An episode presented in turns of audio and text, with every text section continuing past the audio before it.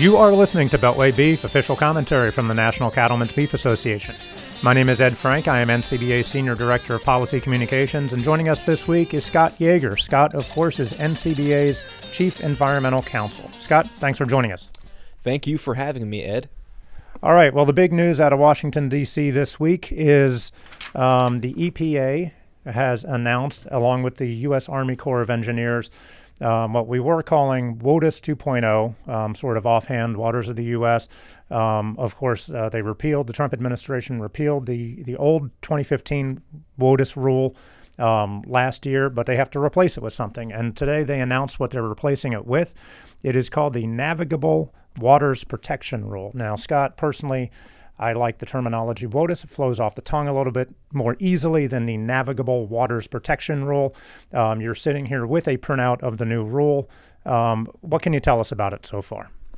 Well, I can tell you to start that this is a huge improvement over the Obama administration's 2015 WOTUS rule. And like you said, that rule was repealed by the Trump administration in September of 2019.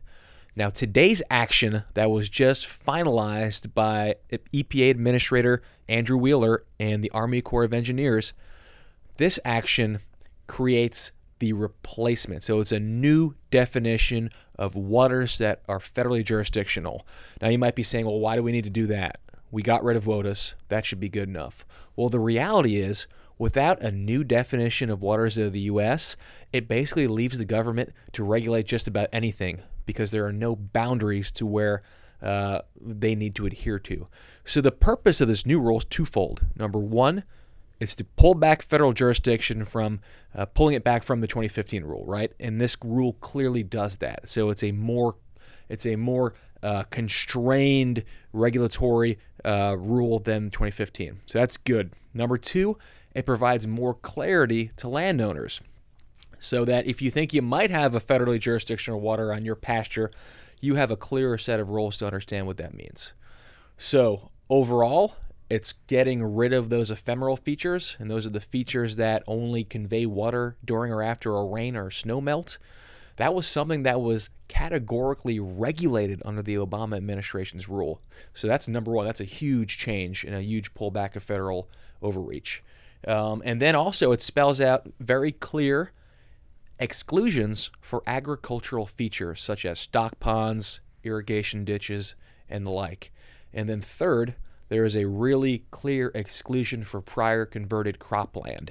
So between all three of those big changes, this is a really positive rule for rural America and cattle producers specifically, and it's something we support. Yeah, and we were we called in uh, earlier today to I think three different conference calls that were done by um, various uh, parts of the EPA, uh, Army Corps of Engineers, and the administration. Um, I'm reading from the EPA news release here, and they they they spell it out pretty clearly. Unlike the 2015 rule, it says the revised definition identifies four clear categories of waters that are federally regulated under the Clean Water Act the territorial seas and traditional navigable waters, such as the Atlantic Ocean and the Mississippi River. Nice to have that defined. Um, perennial and intermittent tributaries, um, certain lakes and ponds and impoundments, um, and wetlands that are adjacent to jurisdictional waters. So that seems to spell out a little bit more clearly than the 2015 rule uh, did. Now, what is the status of this? I mean, we're always talking about getting comments in, we're talking about repealing things. So, where are we now in the regulatory process? Is this this will go into effect when? Um, and is it something that people need to comment on, or is it something that they can just kind of appreciate and take credit for and, and look forward to the changes being implemented. This is something that cattle producers and agriculture across the country can take credit for and, and say and kind of breathe a sigh of relief and, and wipe your brow because this is a done deal. So, because of the outreach from our grassroots members throughout the comment process, which took place over the past year, we were able to get some really good, strong, positive uh, comments to the government, as well as technical comments where we supported some parts of it and criticized other parts of it and asked for recommendation recommended changes, right? And in fact, as we're looking through the rule today, we're seeing that they actually made some of those changes that we recommended in our comments to the government. So let that be a, a, an example of your voice uh, matters. Commenting in the comment process, as arduous or boring as it may seem, actually produces results. And this uh, new navigable waters protection rule is an example of that. So, uh, procedurally, this is the end of the regulatory process in DC. This rule goes final in 60 days, meaning it becomes effective law mid to late March.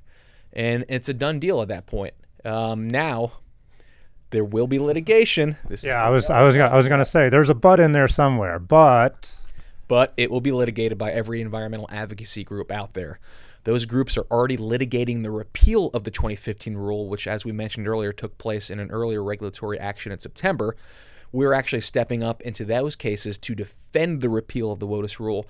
And here we're likely going to step up and defend the Trump administration's action uh, for the Navigable Waters Protection Rule uh, to try to fight back these activists who are trying to challenge it in court and have some finality to this issue once and for all.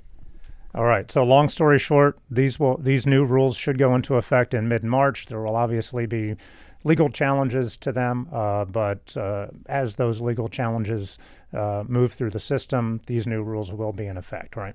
These rules will be in effect. So, as far as our producers out there should be concerned, in 60 days, so that means mid to late March, these the new rule becomes official. Uh, we can breathe a sigh of relief, and then stay tuned I'll keep you all updated on the legal front as potential changes happen, but I expect that this issue will go before the U.S. Supreme Court in the coming years. It's been there three times already.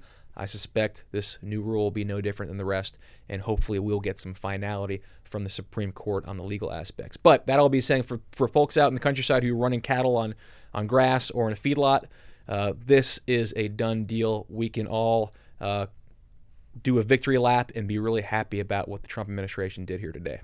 All right. Congrats to Scott. Uh, congrats to everybody who filed comments and, and influenced the, the, the new rule uh, in a positive way. And we have linked uh, uh to the final uh, rule, the, the full thing. That's couple hundred pages there, probably, if it's front and back, right? It's a nice 340 page document. So if you need a little bit of bedtime reading, pull this out and uh, help yourself. All right, that is linked in our Beltway Beef uh, Twitter feed, so check that out. Um, if you have if you have questions, obviously reach out to us as well. But you can read the final uh, rule uh, there on our Twitter feed. We've linked it up there. So Scott, thanks a lot uh, for joining us, and congrats on a on a great win. Thank you, appreciate that, Ed. You've been listening to Beltway Beef. Until next week, eat beef. Check us out online at policy.ncba.org and follow us on Twitter at, at Beltway Beef. Thanks for listening.